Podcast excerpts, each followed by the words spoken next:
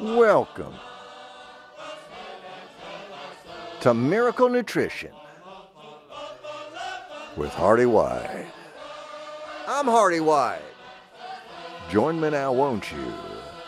As we, I'm experimenting with, I'm Hearty White, with uh, moving closer and farther away from the mic for the intro. Join me now, won't you? In a world. Like that, and then go, I love you. Like that. And it's a work in progress. Everything is a work in progress. And there's not necessarily progress. That's the thing.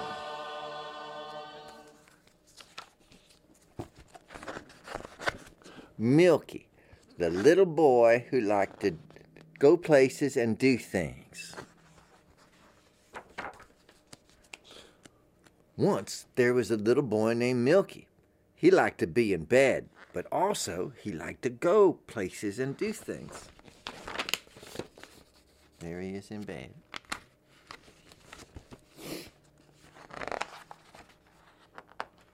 Hang on. One day, he went up into space and made friends with a spaceman. There he is up in space. See?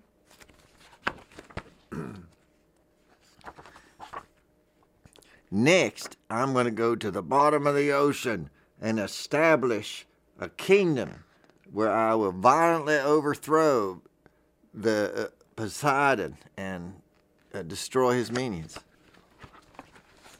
There he is, this undersea kingdom. Go back. Go back which way? How far? To where he's eating the lemon. Oh, okay. Hang on. It's in the very beginning. Wanna hang on? Well, let's just go forward. I, you know what? I don't think this is going to work. I wanted to read something to you, and at the same time, show you some pictures and all like that. When because I have so great memories of being a child and having someone read you a book and then show it to you. And I would still like it to be that way, but with modern novels. Is there any way that I can go to a book club where we sit around and we read, I don't know, maybe something really difficult like Finnegan's Wake, but we don't read it, you read it to us. And then when you're done, you just show us the page symbolically. I know there's no pictures.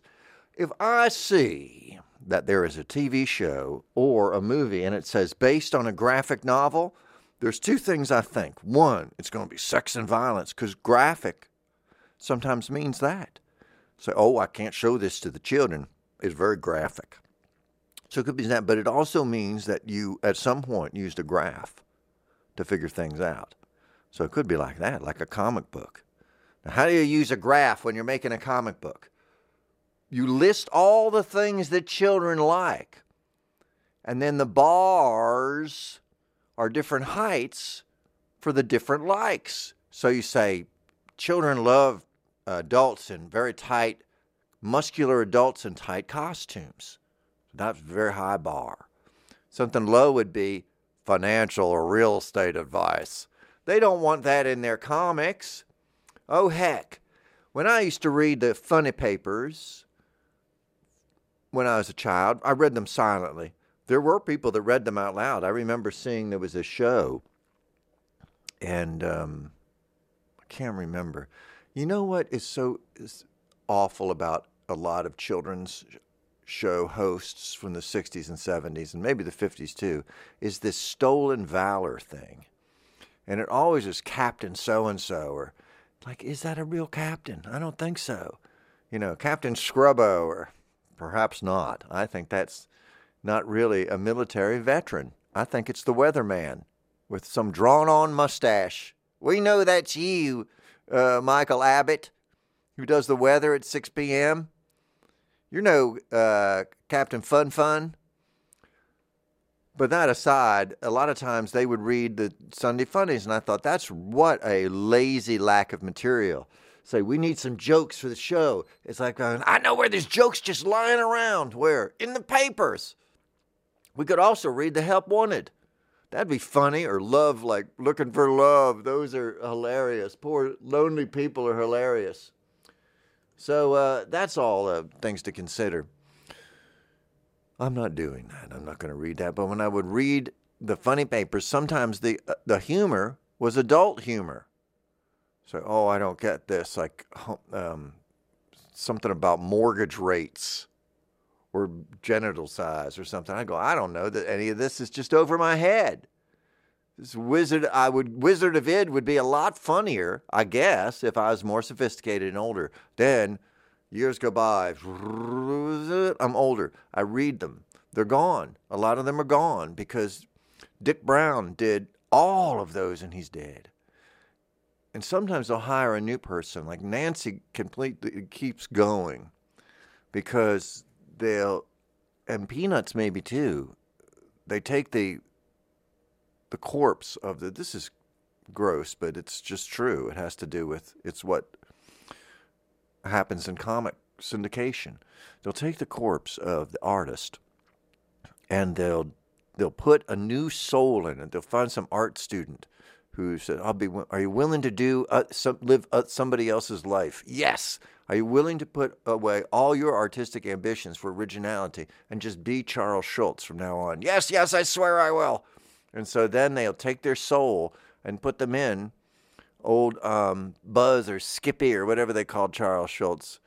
Duty. And then he rises up again. And they've done this with uh, with uh, Bushmiller too, with Nancy. I know so many people have been uh, Bushmiller now. And it's wonderful. And all you have to do is just get the number of little nubs on Nancy's hair right. How many nubs is it? because that's a secret number, and that's what makes all the humor funny. Just like those little rocks, the number of Nancy rocks on the ground, it's got to be a little cluster of three. I think it might be able to be two as well, but you'll know what I'm talking about if you if you've ever read How to Read Nancy, which is a fantastic book. I'm not here to talk about the funny papers. I'm not here to read children's literature to you. I'm here to read young adult novels, and I have one. Woo! oh, it's going to be fun. It's so confusing being a teen. I'm going to just talk to the teenagers now. Hey, teenagers, this is your old friend Hearty. Are you Uncle Hearty? We're not related. Let's not. That's no, no, no, no. Uh, I'm not kin. That's why I can be so frank with you. I can talk to you like that, just like I'm a school librarian. So I'm not going to lie to you. No, you're not. There's something wrong with you. That's me. Now, an uncle might try to console you and say, You're on the right path. If you're not on the right path, Hearty White's not going to tell you you are, unless he's confused. I was asked directions to the Baptist hospital. No, no, no. Yeah, that's right, to the Baptist hospital, which I know where it is. I could walk there in my sleep. And I gave these poor souls directions to the Catholic hospital because when they said, This is crazy. when they said the Baptist hospital, the Catholic hospital has a statue of who I believe to be, and that's what's important, St. John the Baptist. Because I think he's carrying Jesus. I don't know. It could be St. Christopher, but I don't know. I don't know the difference really when it comes to statues in front of hospitals. So they said Baptist, and I saw the Baptist himself. They said Baptist Hospital. I thought, there I shall direct them to the hospital of the Baptist. Not his followers, the Baptist church, but the Baptist himself, who was is apparently Catholic and is two a good two streets over. Many blocks. And I sent them there and they could still be there. This was years ago. And I've even talked about it on the radio and you haven't been helpful. I thought, oh, surely a psychologist or psychiatrist will phone in. Because I've the rest of you have been wonderful about that. Physicians just phoning me in prescriptions for anything I want. Thank you, just for having a radio show. Thank you so much for doing that. Is that true? No, you know, you and I both know it isn't. I can't get free records from bands. Well, and they usually they'll try to bribe you to get. Here's my record, play it on the air. No, I don't want free anything. I'm I'm joking. I like to pay. I, I, I, because I am on the radio, I insist on paying for things that are normally free. So I, I, you know, even if they hand me a pamphlet or something, the, the people at the airport, they don't have those anymore. Let's just pretend there's still Hare Krishnas at the airport. There's not, though. But I have some dated humor that I would like to do. If you were like me and you like to watch the old talk shows from the 70s, you'll notice there's lots of stand up comics, and some of them had very dated humor. It's really wonderful to see the way they saw the world then. And, and their lack of concern for a joke being evergreen or not. I mean, my gosh, I remember seeing some impressionists doing impressions of uh, Dr. Ruth Westheimer. Who's that, Hearty? Exactly. Long after her 15 minutes of fame had expired. And everybody, all celebrities have a Best Buy date. And getting them afterwards but doing an impression of them. I, you know, as you know, I tried to make a career out of doing an impression of just friends and people that I knew the audience wouldn't know. And my angle was, how are you going to know whether I'm doing it right or not? But then eventually someone pointed out, hey, Hearty, they don't know whether it's good or not either, whether it's uncanny. So people are looking at your art, Hearty, and they can't, there's nothing they can do to evaluate it. Is it good or is it bad? They don't know. It's got to be by comparison. If you're not doing an impression of somebody that everybody knows, then what are you doing? I'm doing an impression of somebody that doesn't exist. No, you can't do that. Hey, there's no rule. There sure are. There's no laws. There sure are. Okay. Well, then be practical. Don't get arrested or anything.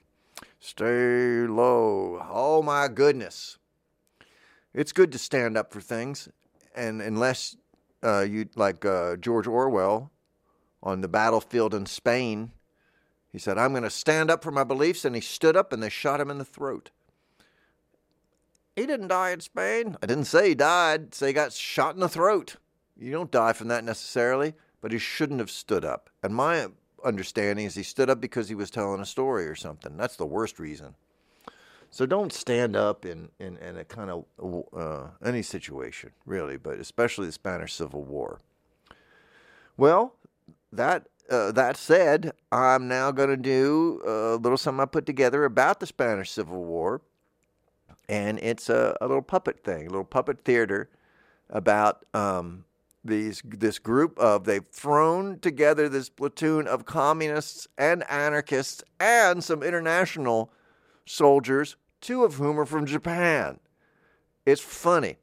It's funny stuff. I can't wait to do it for you. I've been working on it for a long time.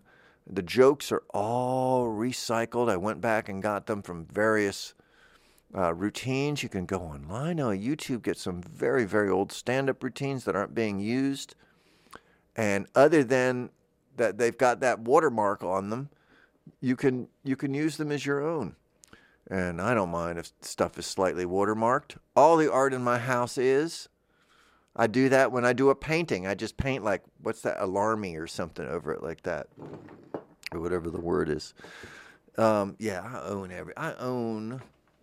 I don't own any literal art, but I own things in your imagination. I meant to tell you. I'm so sorry. There are some things that I have copyrighted that you may be thinking, and I apologize for that and you don't owe me a thing to use them right now.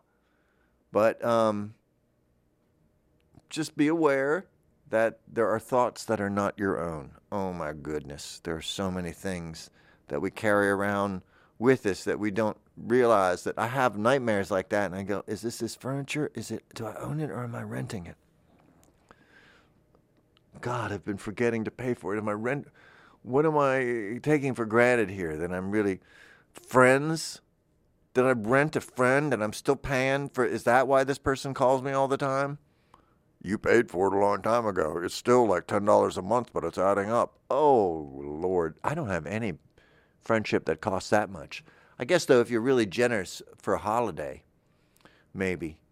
When you're young, friendships are terribly expensive if the person plans to have a traditional wedding then you're sunk. Because you think, oh, I love being friends with so and so. Up and they're an up and coming journalist or something like that. And then they have a wedding, and you're in your twenties, and it just breaks you, and that's it. And then you never recover. And then they go on, and they're all right, and they they switch to law and have a comfortable living. And you broken by their wedding. I don't even think they're still married to that person. And you're still paying for when someone says one table setting of a china, how can that be hundreds of dollars? It's one table setting. I did not know. So I just said, put me down for a whole table, all four. I nearly went to jail. I had to sell everything. I sold all my family's stocks. What do you mean, like stocks and bonds? No, no, the kind that you you put people's head in in the in the 17th century. What? You know, you put your arms and your head in it, and, and, and they lock you down in the town square. I think they're called stocks. My family had lots of them, and I sold them on eBay. Sold all of them. Had to, because of this terrible wedding debt. Mm-mm-mm. So you know that's how you can you can uh, crash a whole economy like that. Invite them to a wedding especially if it's what they call uh, um, final destination wedding, where everybody dies at the end. I think they have those. It's it's, it's grim and it, but it's exciting in a way, I guess. You know, y'all got to go sometime. Might as well go in this huge party on, on a, a, Caribbean island. It's the island's right next to Exuma, and we're just going to have the party, and at the end, it blows up, and that's it. I think they're going to use it in a movie. Because why waste a good explosion like that? All those screams of people doing Foley. Foley, what is it? Why isn't there any of it in your show? If you're telling stories, and this is just like radio used to be, and it is in a way, well, then where are the sound effects?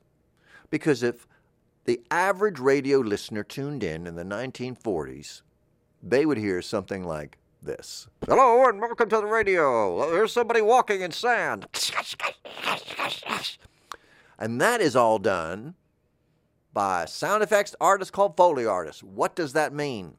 The early ones from from Appalachia, the people that did this, and they would say, you know, how's it gonna make thunder? And they'd say, y'all ought to use some uh, tinfoil like that. What? Tinfoil, aluminum foil and then they would just say fall or folly, like that. So it could have been foily if they were from, you know, what should we use? Tinfoil. Oh, we're doing foily. But that's not, didn't work out that way. So it's called Foley. And sometimes I'll just go like that with my cheek. And when I'm, I'm saying, oh, I'm, sla- I'm hitting a, uh, a, a raw steak. But it's just me. I grab my cheek like that. Some of it's really low tech, but others is very high tech. And I will stage entire scenes. Sometimes I'll call the uh, 911 and I'll say, We've got an emergency. And I'll put a mannequin out on the front lawn and I'll strap fake dynamite to it. And oh, the bomb squad comes and the uh, all the police and the firemen and the EMTs and everything. And I get the fantastic sound effects and I don't have to pay any royalties. That's one way. And then I bring it to you. Because you said, keep it keep it real, you once said to me on the radio. How is my radio different than others? What is the difference between this and just some other ordinary ordinary loser? And I'm not an ordinary loser. What's the difference in your show and that? I am aware of what I lack, of what this show lacks. So I'd say self awareness. Yes, there's an honesty. Could it be better? Yes. Should there be more information? Yes. Music? Yes. Creative things going on? Yes, yes, yes. Why don't you do it? Why not? Don't I? Why not? Wouldn't I not? Who am I to not know what I would or would not do? And so I don't even go there in my brain. I just say, hey, I got a show to do, and I do it. You want to give these people a story? Say, do you have a story to tell them? I'll make up a story, I say. I'll make up a story. Once upon a time, there was a young man, and he ran an inn with his parents, and they were killed by pirates, and so he ran it by himself. And he would serve them rum, and one time a man came in, a dying man, and he said, I've been targeted by pirates. Give me rum, Jim. And the young boy gave him rum. And he said, There's a bad pirate after me, and he's coming in here. And then one did. And then his name was Blind Pew because you could smell him before you saw him. And then they all went to sea in an apple barrel. It's a work in progress. It's a work in progress, but here's the thing. So I decided, how old are you, Hearty? I'm blah, blah, blah. I'm embarrassed, but I'm not too old to go back to school. And so I did. So I went down to the university. I marched myself right into the office, and I did march. And they were going, Are you doing a protest? I go, I'm not doing a protest. Are you a Nazi? I'm not a Nazi. Thank you for saying it that way. 40s nostalgia. I am marching into this office to sign up for graduate school. Graduate school, do you have a degree? Well, yes. I'm, well, not yet. That's why I'm here. We have to start with a lower degree than that. Whatever you got, listen. I'm here to be to learn, and yes, I know I have lots to teach as an older person, but I'm here to learn to write. I want to learn write. I want to be able to write, not just write things down, but I'd like to be able to know how to do it. Where you write it down and then you get in advance. So teach me. I am a open blank book and maybe you can help me write an award winning novella. You'll teach me how to say all these things. But listen, I'm eager and um, maybe someday I'll be an English professor. Who knows? You know, I know I'm just starting as a student right now. Why not set your heights high? You'll be very old. I don't care how old. The, ch- the children do not listen to you no matter what age you are, so you might as well be an advanced age. Then you can guilt them at least. Um, I think we can leave because he's asleep. I'm not asleep. I'd love to do things like that, and they'll remember those things. That's the thing about education: is what do you remember? Do you remember the t- the boring teacher who just told you the facts, or do you remember the one that would like scream obscenities? And I'd say it was it's a mixture. But we all have uh, something to teach and something to learn, and I don't think it's too late for me to go back to school. And you know, I have already have a lot of strengths. I have to forget a lot of them. You know how it is because they'll want to teach me their way of writing. Say, sir, we have a certain way of doing these things, and I'll go, yes, I know. Please continue. At, then we'll workshop this stuff. So they're going to workshop my version of Treasure Island. Whoop, I gave it away a little bit yes, it's Treasure Island. You know, what there's nothing new under the sun. So I picked a story that I knew. Well, they say write about what you know. I know Treasure Island. I've read it a couple times. No, in your own life. Never I've never been to sea with pirates. Why would I do that? Who who who wants to who wants to if I'm going to write pirate fiction, it does not make any sense that I would write about my own life. And I am not going to, at this age, go to sea and become a pirate. That's absurd. Besides, it's violent and they take things and hurt people. That's not me. It's not me. But listen, this is something very interesting. At my age, I don't think they'd let me go and become clergy in, in any denomination because they'd go, well, you're too old to serve now. We went, how would you be a youth minister if you're if you smell like camphor. And I'll say, listen to me. Every single mustard jar started from a mustard factory. A tiny little dream in somebody's eye. A seed planted in business school, no doubt, saying, Why don't you take some favorite condiment from your childhood? Buy a factory. Come up with a label. Maybe it's fun, maybe it's conservative. I like Mr. Mustard's fun. Isn't he fun? He's all angular and 60s. Right? Looks like Gene Deitch designed him or something. Love it. And then you make mustard. You have a mustard factory. Voila, voila, voila. Oh my goodness, friends, are you still dreaming? I'm dreaming this. You may be dreaming this. Have you ever gone to sleep with my radio show on? I have. I'm convinced that there's been more than one person who has died listening to my radio show. Because, you know, I've been on so long that I'm just absolutely lousy with dead listeners. And sometimes I find out who they are, sometimes I don't, but it's it's terrible. I got to admit. But it's also beautiful in a way. Because I imagine that wherever they are, they don't have to listen anymore. And that's what a blessing for them. Don't have, they'd be so worried in life. You know how worried you are. Go, I got to, oh, it's Thursday at 6 at uh, Eastern Standard Minutes Time. I got to turn in, tune into Hearty. It's Thursday again, Thursday night. God, it's Hearty night. And, oh, wears you down. But then,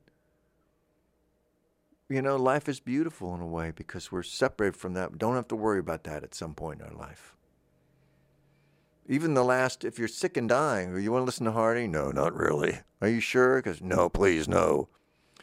It really is. I agree. It's something for, it's a show for people who haven't, who are still taking life for granted. My show is for people who think they have all the time in the world. I don't mind that. I don't want you to think otherwise. You can go listen to go listen to Memento Mori's uh, songs about death. That's a good show. Do we even have that anymore? Is Memento Mori still on the air? Is he still here? Let me ask the producer. Is he? Does Mori still have a show where he plays just all death themes? Yeah. Oh, that's great because he's got um, uh, Wallin singing "A Conversation with Death," and um, I love that. I don't know if you know that song. You might know that song from. Oh, God, where are that? What is that? Oh, brother, oh brother, what's it called? Oh brother, where art thou? And it's though it's not sung by Berzilla, it's sung by um, someone who's alive, which to me takes some of the bite out of it. I love it when it's done by the dead person. But Berzilla Wallin, are you going to play the cut? No, I'm not going to play the cut. I'm just describing it. But she is an Appalachian person from, um, I want to say Sodom, North Carolina. You're making that up. No, I'm not, though. Madison County. I think that's where the Wallins are from. But this is, uh, it, and it goes like this Death, oh, death, how can it be that I should come? I started too high. I started too high. It's, have you ever done that with the national anthem or something? You know, I'm never going to hit that high note because I started too high. There's a lot of things like that that you can be too high to start, as, as I, I like to say. Um, boy, this that's a funny confusion when you confuse height with like how stoned you are. Like when people go, "Oh, make sure it's better for your lawn's health if you cut your grass high." So you know that led to some problems. Oh, what? Why is there? Someone has mowed letters into the lawn. He must have cut his grass high. I think he did, but it's good for the lawn. They say, "What kind of grass you have over there, buddy?" Oh, it's uh, bent grass. It's uh, zoyster. I can't even think of any grass types. I used to know a lot. Bermuda. Uh-huh. Oh my God, the most terrifying thing happened to me the other day. I meant to tell you. I was listening to one of those streaming services. I'm sorry, I should have known better. You know, they come up with playlists for you and they came up with this playlist. And this song came up, and I don't care for the song, right? I'll tell you what it is in a minute. but you know. And I thought I was like swiping like you do, like uh, like I've heard on dating services. I'm not covering. I don't use them. Why? Even if I, if I was single, I wouldn't. If I was with somebody, I wouldn't. Um, how would you meet people? Why would you want to meet people? I don't understand that. I'm hiding from people. I'm going to get an app that's going to bring them to me? No, no, no, no. If they get to me, I'll deal with it, but I'm not looking for trouble. So anyway, this, so I thought I was swiping the song away, and it says you have added the song to the queue. I go, what? What queue? What have I done? And then somehow, what I had done is that I had made this streaming service. I had told it that I wanted every other song to be Kokomo by the Beach Boys. And so, you know, Bermuda, Bahanga, you know how it goes. Mamba, Tequilago, Mazanda, move on. And I don't know the words. I don't want to know. Uh, and Kokomo, isn't that? I thought it was like in Michigan or something. I don't even think it's a it's an island getaway. So it's like we're we're we're going to Kokomo, uh, sir. But dude, no, the wife insists. She loves that song. Okay, are you sure? Yes, Kokomo it is. So I'm not sure it's. I wonder if there's other towns that have that problem. They sound like a resort or something. We ended up going to Bermuda, Ohio, and it wasn't what you think it is. My, there's Miami of Ohio. You can make that mistake. Yeah, my goodness. Town names. If there was only one, if there was some kind of union, then they, the towns would have to be original names, and you wouldn't have two Cairos or two Viennas or something like that. You'd have to name it something original. How many Parises? I know, too many, right? The, uh, the Paris in Kentucky should be called Paris 5708 or something like that. Like, uh, just out of respect. Now, uh, uh the way before the internet, hundreds and hundreds of years, the French realized this would be a problem and so they made like rules about wines, what wines could be called and everything from what region. And you couldn't call yourself a certain thing if you were not really from there.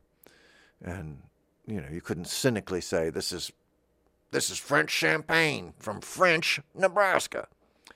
I guess the rules don't apply to people in Nebraska, but they were trying to. They anticipated that that person would be born and tried to pull that garbage, and they weren't going to let it happen. How can we see into the future, Hearty.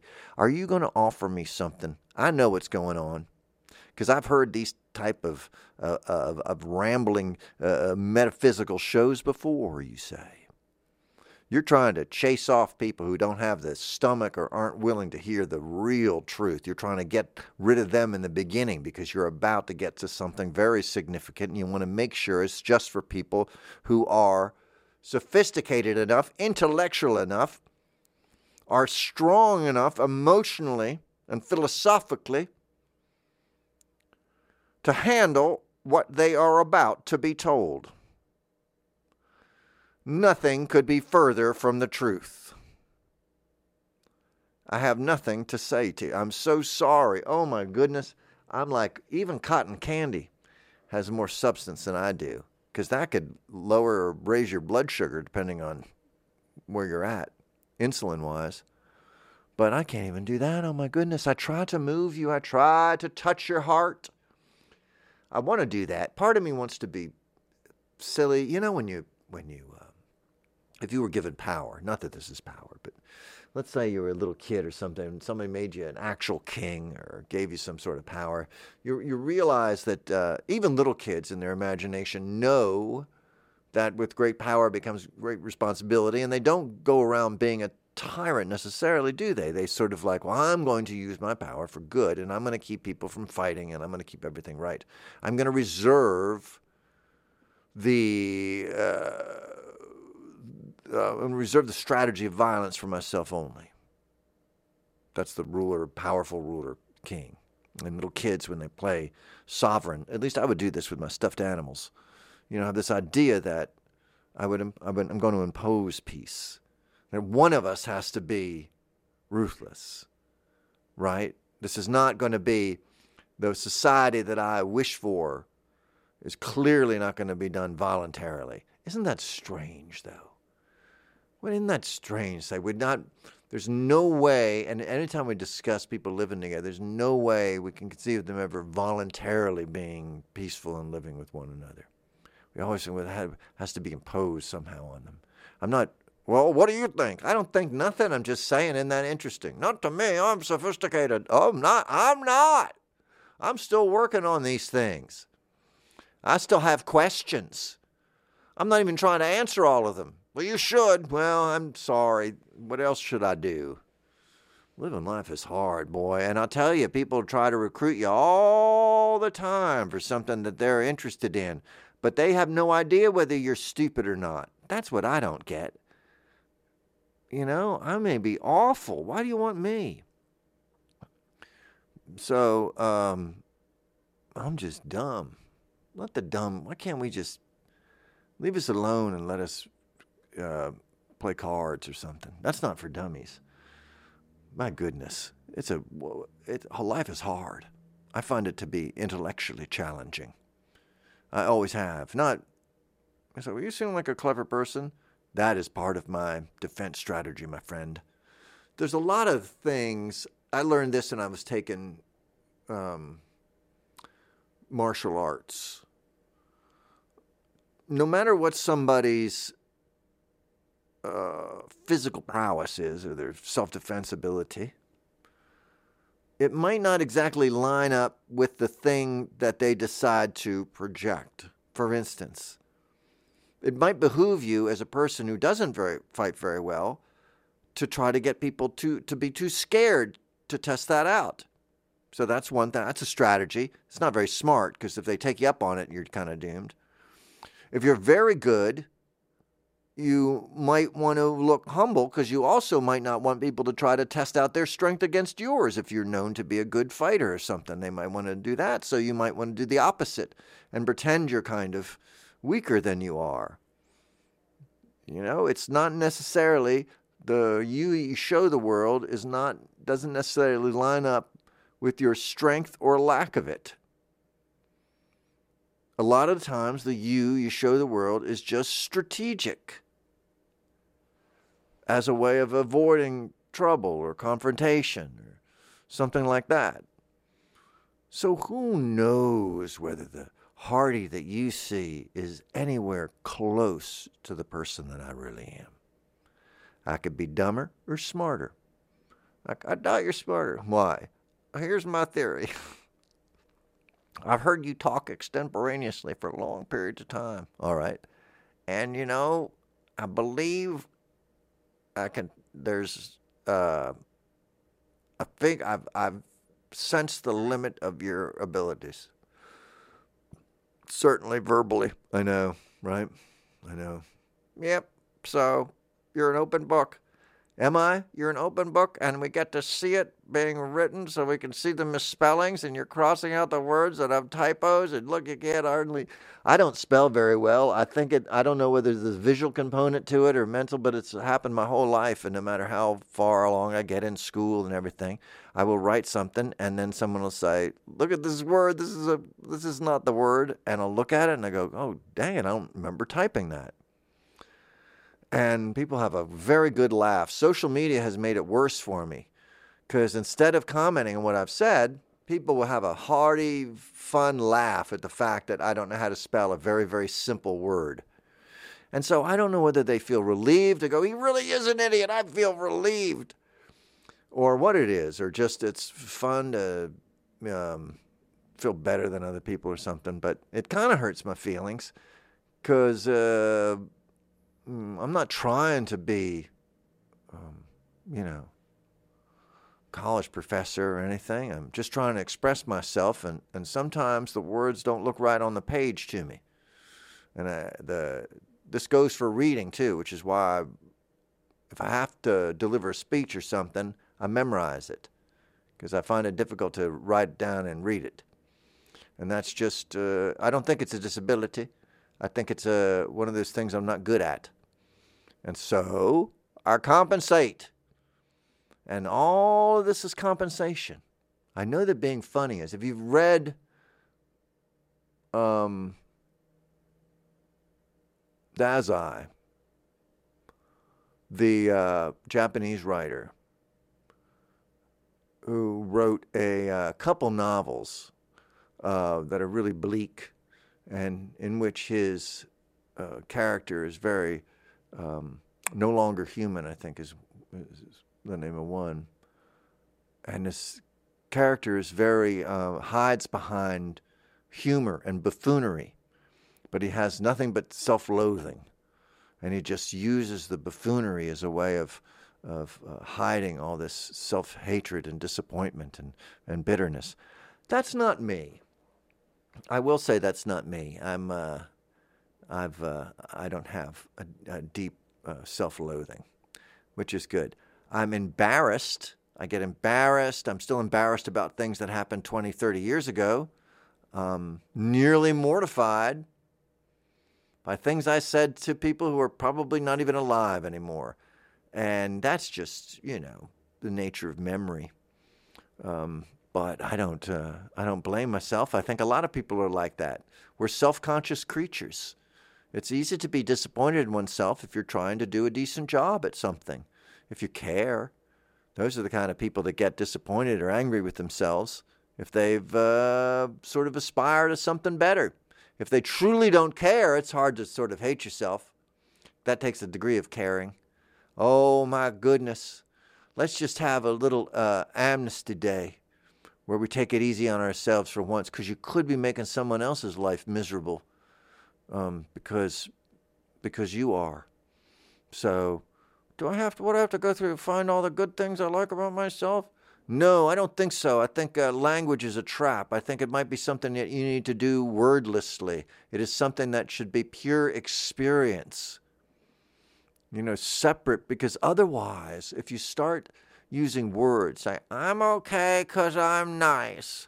I'm okay because I'm a friend you're going to get trapped by language too. And the same mantras that are trying to help you are going to come back and hurt you. You're going to get negative ones going. So we try to do this wordlessly. So you're not repeating, you know, I'm okay. You don't have to use that. We're going to we're going to feel it. We're going to let it wash over us. And what are we going to do? We're going to use poetic imagery, not words. Like what poetic imagery? like a bubble bath made of trees. Ow! I don't know, man. I don't know. Uh, float. I, I haven't thought it through, but I know words are sometimes the enemy. I know they're not going to deliver you the way you think they will. I think sometimes they are the programming language of a machine that we are trapped in that is running away from us, and the only way to break free is on the electricity that generates these words. Oh, no zeros and ones, only the raw energy, the little energy packets that it comprise the entire universe. That's where we're going to live. That's where we're going to make our poetry. We're going to make our poetry out of those things, out of atoms, not out of words. Words are going to fail us. Words are other people's. Other people have trademarks on words, they belong to them sometimes. Can you imagine trying to use a word for yourself that other people have taken and done such terrible things to? Like poet or something. Oh my goodness. And you go to self label, and this thing, this label that you put on yourself has all this stuff on it, like chewing gum rock in, in uh, Stone Mountain, Georgia. Just years of stuff stuck to it, repulsive expectations and misconceptions all that. Oh my goodness. Then you come along and put it on. It's like an old musty Santa costume or gorilla suit. So you goes, You're the new gorilla at the park? Yes, sir. All right, well go get the gorilla suit. It's an antique. It's been around for about 30 years. You're the about the uh, 85th person to wear it. All right, go put that on. That's what you're putting on. Those are the words. The musty old suit mascot suit that smells like sweat and desperation and nonsense. No air in there, nothing to breathe in there, just the suffocating limitations of other people's uh, atrophied imaginations. You are listening to, what are you listening to? I don't even know, sir. Sir, sir. Sir, are you quite done, Mr. Sir? Yes, sir, I am, sir. I could run for Congress now, I think, because it's it's um it's always been absurd, but now it's like truly the language doesn't make any sense. So that I'm I would be very much at home. You you have been accused of being here. Why do you even think that I'm gonna look at to get you? People disgust me. Um, I'm going to answer any questions that you put to me. Well, I got a question. What's wrong with you and your type? I could do that. I could do that. Um, just be chaotic. I love it. When I was young, there was a show on. It has not held up very good. Don't rush and watch it. Called Get Smart. It was created by Buck Henry and Mel Brooks, and it starred a man named uh, Don Adams. Uh, would you believe Don Adams? Yes, I would believe Don Adams. And it was he was a spy. It was funny. It was like a parody thing, and silly. And I loved it because he went. He'd get into a phone booth and he'd fall down some kind of shaft to his death every the beginning of every show. But it was a spy thing, and the good guys were so, called Control. I don't know how I feel about that. And the bad guys were called Chaos, but with a K, which makes sense because I think the other one is really called Chows, and um, an agent of Chows. But Chaos, and this had a K, and these agents were international. So they weren't spies for any one country.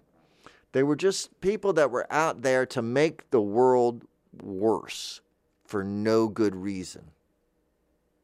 And we're there. Now we're there. Now I'm not on that side, but I'm also not on the side of control. And all the control agents had numbers as names. So there was, you know, 99 from the song. 99, I've been waiting so long. That's from that. The main guy's name was 86. 86, which in the military means to throw it away. So that's a funny, that's funny. And it's a throwaway line. But 86, oops, back again. And then um, the robot's name was Hymie. And then the chief's name was Chief. Get to the point. I'm getting to the point. I'm getting to the point. Chaos. Yes or no? Do we like it? Is stirring the pot a good thing? If you're trying to get some kind of thing to build up on the bottom of the pot, some kind of crusty, half burnt substance, and that's, that's what you want, then no, you don't want to stir the pot. You want to let the pot sit there and get some goop on the bottom. You want to diffuse things? You want to diffuse the heat? Stir the pot. I know that seems counterintuitive. Say to stir in the pot actually makes things worse. No, you're thinking of that is poking a hornet's nest. Stirring the pot actually diffuses the heat, can keep it from boiling over. Do you understand? No. Do you understand? No, no, no. I'm now calling all agents of neither control or chaos, all agents of chows, all my chows. Oh, you're so beautiful to me.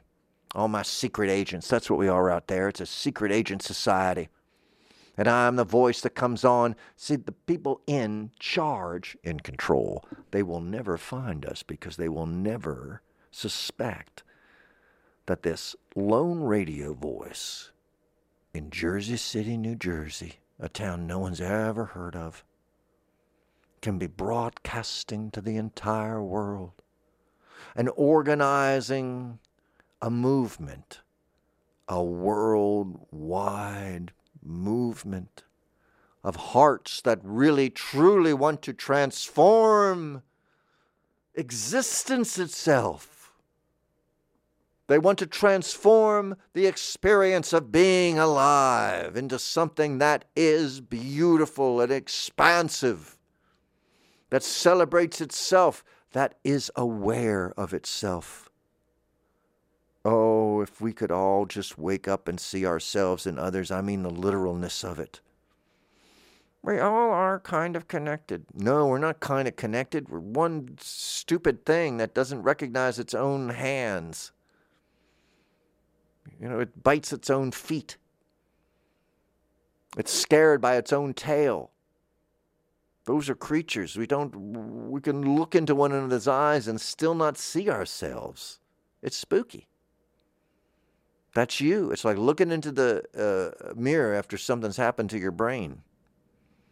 Who is that? Papa, that's you. What?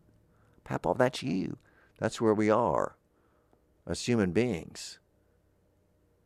You see when I say Papa, that's that's you. That's not a foreign child or something. That's you.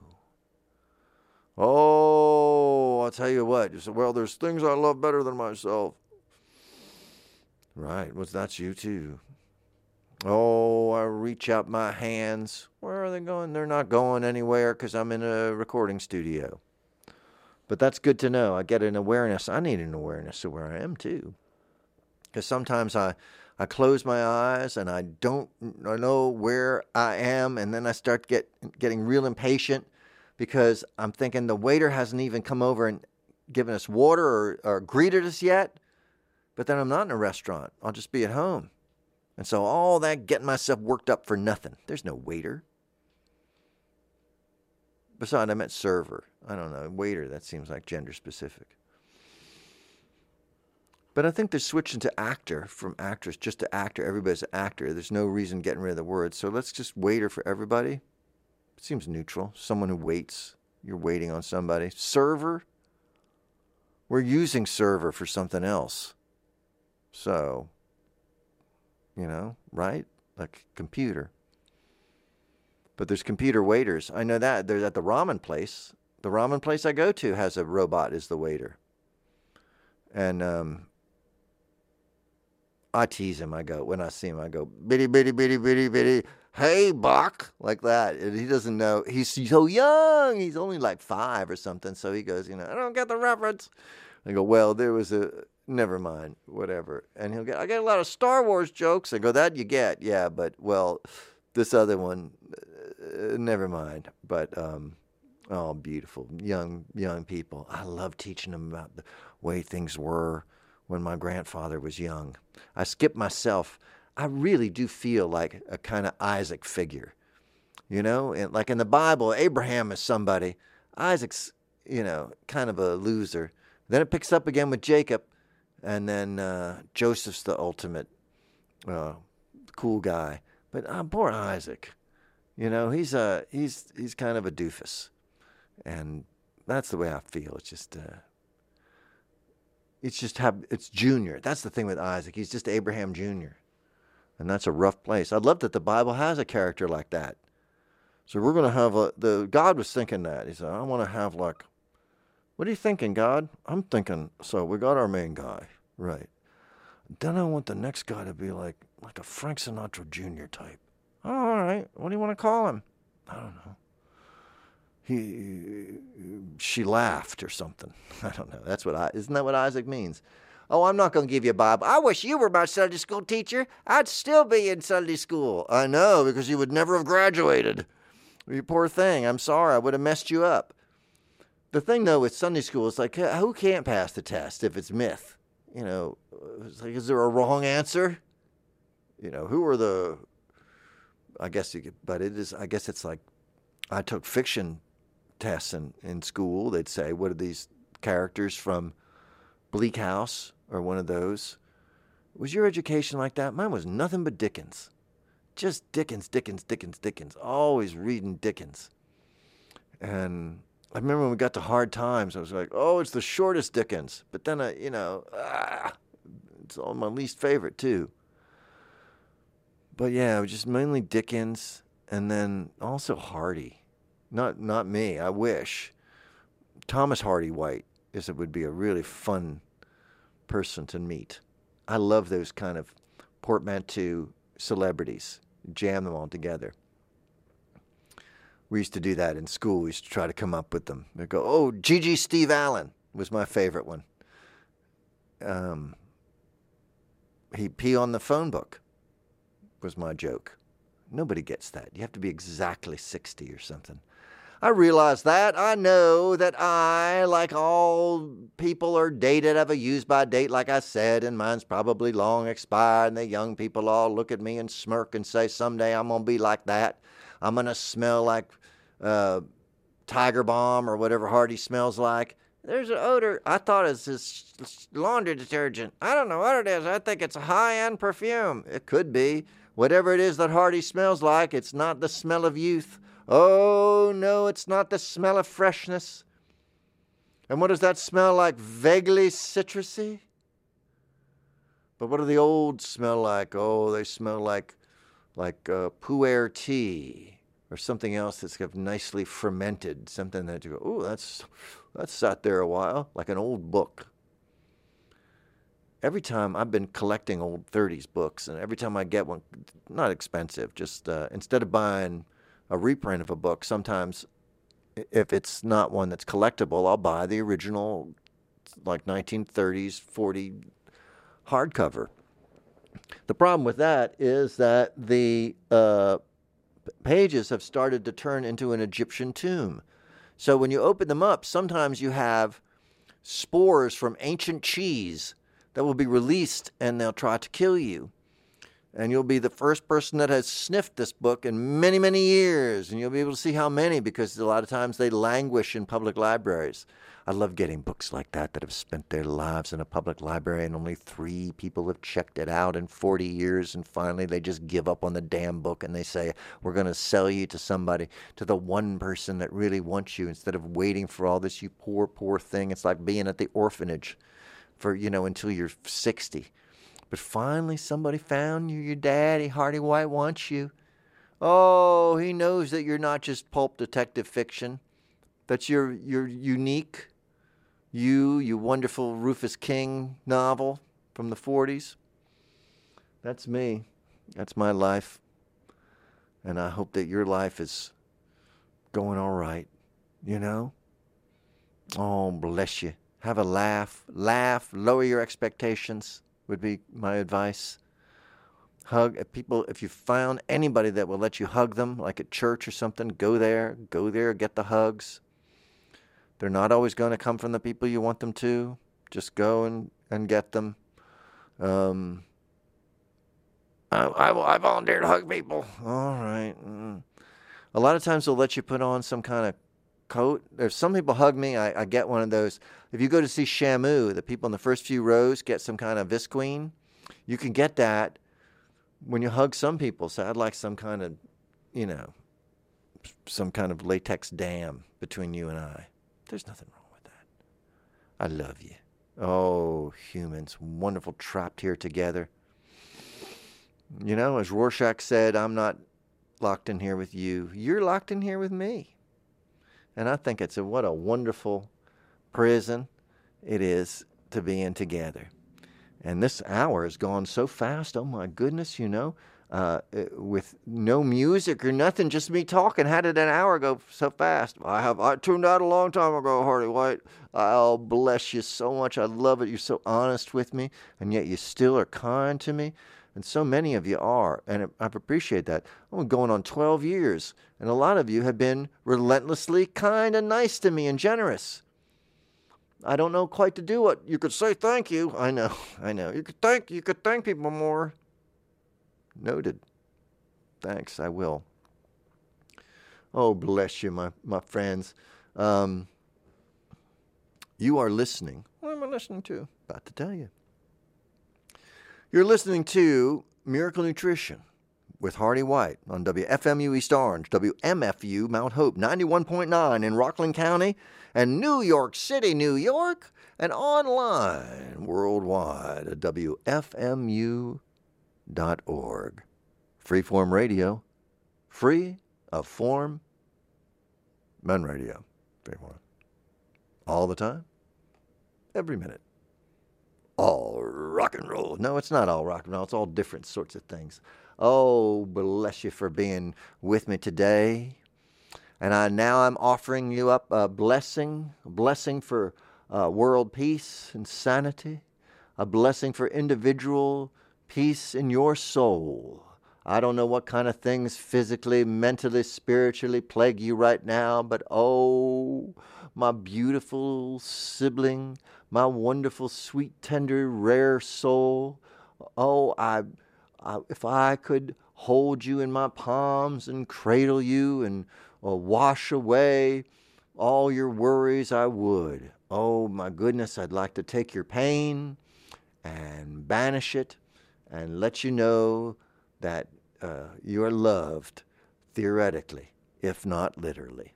So, just that sometimes that's the best. Somebody out there uh, conceivably loves you, and you may never know. See you again next week.